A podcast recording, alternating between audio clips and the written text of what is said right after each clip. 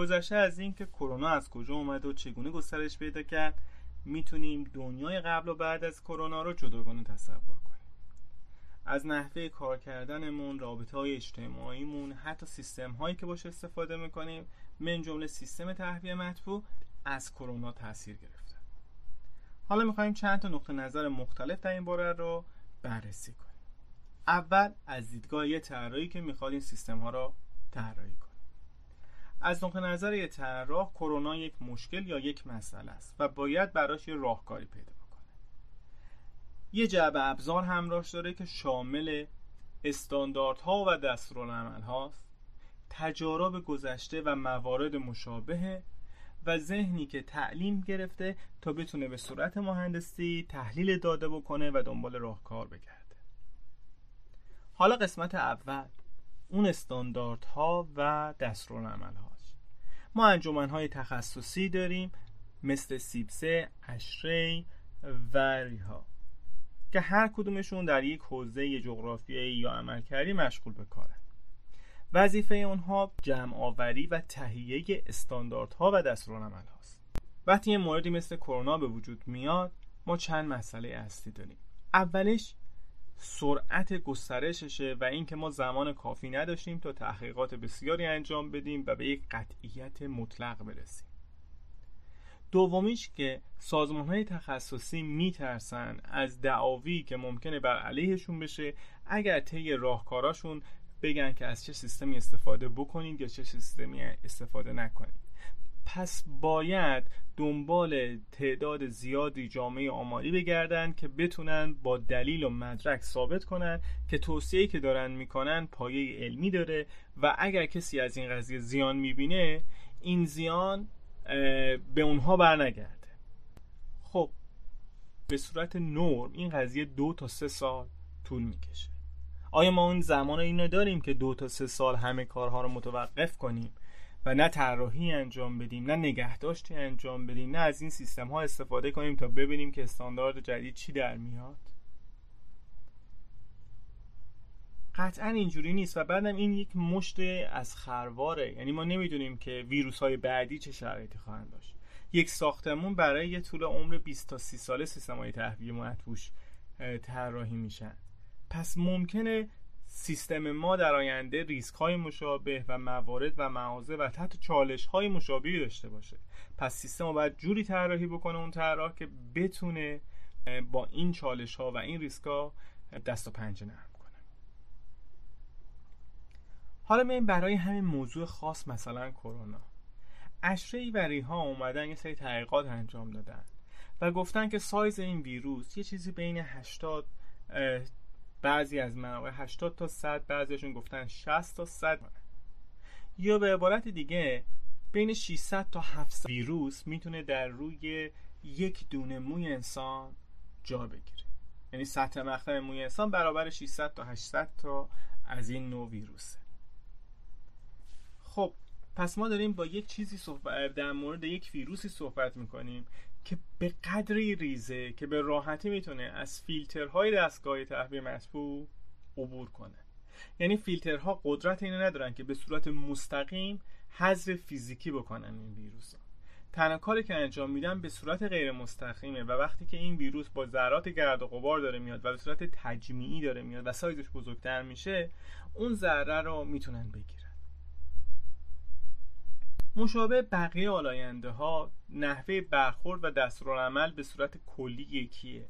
وقتی تو فضای داخل شما ازدهام آلاینده رو داریم و غلظت آلاینده داره بالا میره سعی می‌کنیم با هوای بیرون که ما به عنوان هوای تازه فرضش می‌کنیم. یعنی باید هوایی باشه که غلظت آلاینده در بیرون کمتر از داخل باشه. با تعداد تعویز دفعات تعویز هوا با با افزایش ورود میزان هوای تازه و تقویز هوای داخل با هوای خارج غلظت آلاینده رو میاریم پایین. همین راهکار برای کرونا هم در نظر گرفته شده. حالا با توجه به اینکه عملیاتی بودن ساختمون به چه صورته یا کاربری ساختمون به چه صورته می‌تونه زمانهای مختلفی ما در معرض این سیستم ها قرار بگیریم. مثلا یه ساختمون اداری تجاری بین 8 تا 10 ساعت شما ممکنه در معرض سیستم های تهویه مطبوع قرار بگیرید. فضای آموزشی بین 10 تا 12 ساعت ممکنه این قضیه باشه ولی برای یک فضای بیمارستانی شما ممکنه به صورت شبانه روزی و 24 ساعته در معرض کارکرد سیستم های تربیه مطبوع باشید. پس جایی که شما بیمار دارین و به صورت کلی فرد آسیب پذیرتر هست طول زمان عملکرد سیستم هم هم بیشتر هست. فضای جدی که بر روش بررسی دقیق انجام بشه که این سیستم ها چجوری می‌تونن کار کنن و ما چه راهکارهایی داریم که از گسترش ویروس به وسیله سیستم های تحفیه مطبوع جلوگیری کنیم. حالا میایم برمیگردیم به اون فاصله اجتماعی. با توجه به درشتی ریزی, ریزی سایز ویروس و سرعت هوایی که تو داخل فضا وجود داره میزان برد پخش شدن اون ویروس تغییر می‌کنه. یا به صورت ساده می‌تونم بگم اون فاصله یک تا دو متری که به عنوان فاصله اجتماعی بیان میشه می‌تونه اثر بخش باشه یا بی اثر باشه یا حداقل کم اثر باشه. ذرات ویروس می‌تونه حدود دو تا سه ساعت در سیستم های تهویه مطبوع و سوار بر ذرات گرد و غبار با اینکه قابلیت بیماری زایی دارن از یک سمت به سمت دیگه در حرکت باشن حالا اگر روی سطوح صاف و سیقلی بشینن طول عمرشون بالاتر هم میره. پس هوای داخل فضا میزان تعداد میزان و تعداد دفعات تعویض این هوا با هوای بیرون تعداد نفراتی که ما داریم یکی از عوامل های مهم, مهم و تاثیرگذاره. هر چقدر تعداد نفرات و فاصله بین اونها بیشتر باشه خودش ریسک انتقال ویروس را کمتر می‌کنه.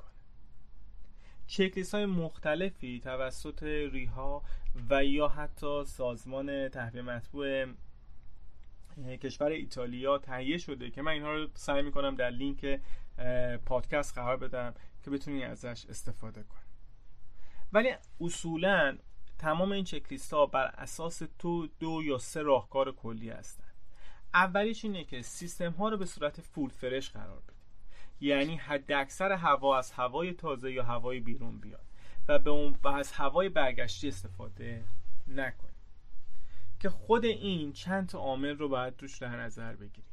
اول اینکه مثلا اگر شما از یه سیستم هیت ریکاوری استفاده می‌کنین یا هیت ریکاوری ویل استفاده می‌کنین باید در نظر بگیریم نشتی این سیستم چقدر این سیستم بین دو تا 20 تا 30 درصد می‌تونه نشتی بین هوایی که در حال تخلیه شدن به بیرونه و هوایی که از بیرون وارد میشه داشته باشه.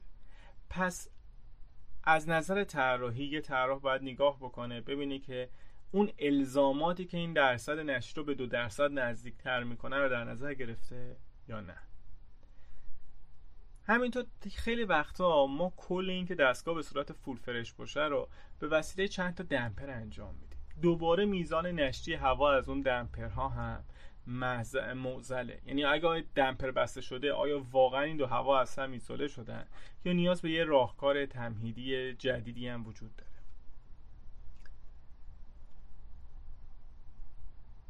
یه مثالی ریها آورده که من فکر می‌کنم قسمت اول این پادکست رو با همین مثال به پایان برسونم و در بقیه بخش ها بخش دوم و سوم به جزئیات بیشتری برسیم.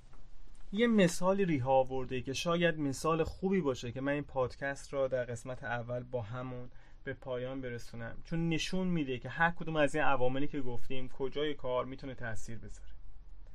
در این مثال یک فاصله دو تا دو متری به عنوان سوشال است در نظر گرفته شده. در یک بیمارستان که به تر فضا خیلی فضای حادتری هست با میزان تهویه‌ای برابر 36 لیتر به ازای هر نفر لیتر بر ثانیه به ازای هر نفر دیدن که فضای دوم social distance دو متری می‌تونه اثر بخش باشه و کاربرد خوبی داشته بعد اومدن همون مدل و همون simulate کردن و برای یک فضای رستوران که آدم ها به فاصله دو متری از هم نشستن و فقط دستگاه هایی که هست دستگاه اسپلیت هست. یعنی تهویه و تعویز هوا از بیرون صرفا بر اساس درها و فضاهای بازشو هستش که به خیابون راه داره. دیدن میزان تهویه تقریبا میاد به ازای یک لیتر. بر ثانیه به ازای هر نفر. یعنی 36 بار میزان تهویه کاهش پیدا کرده.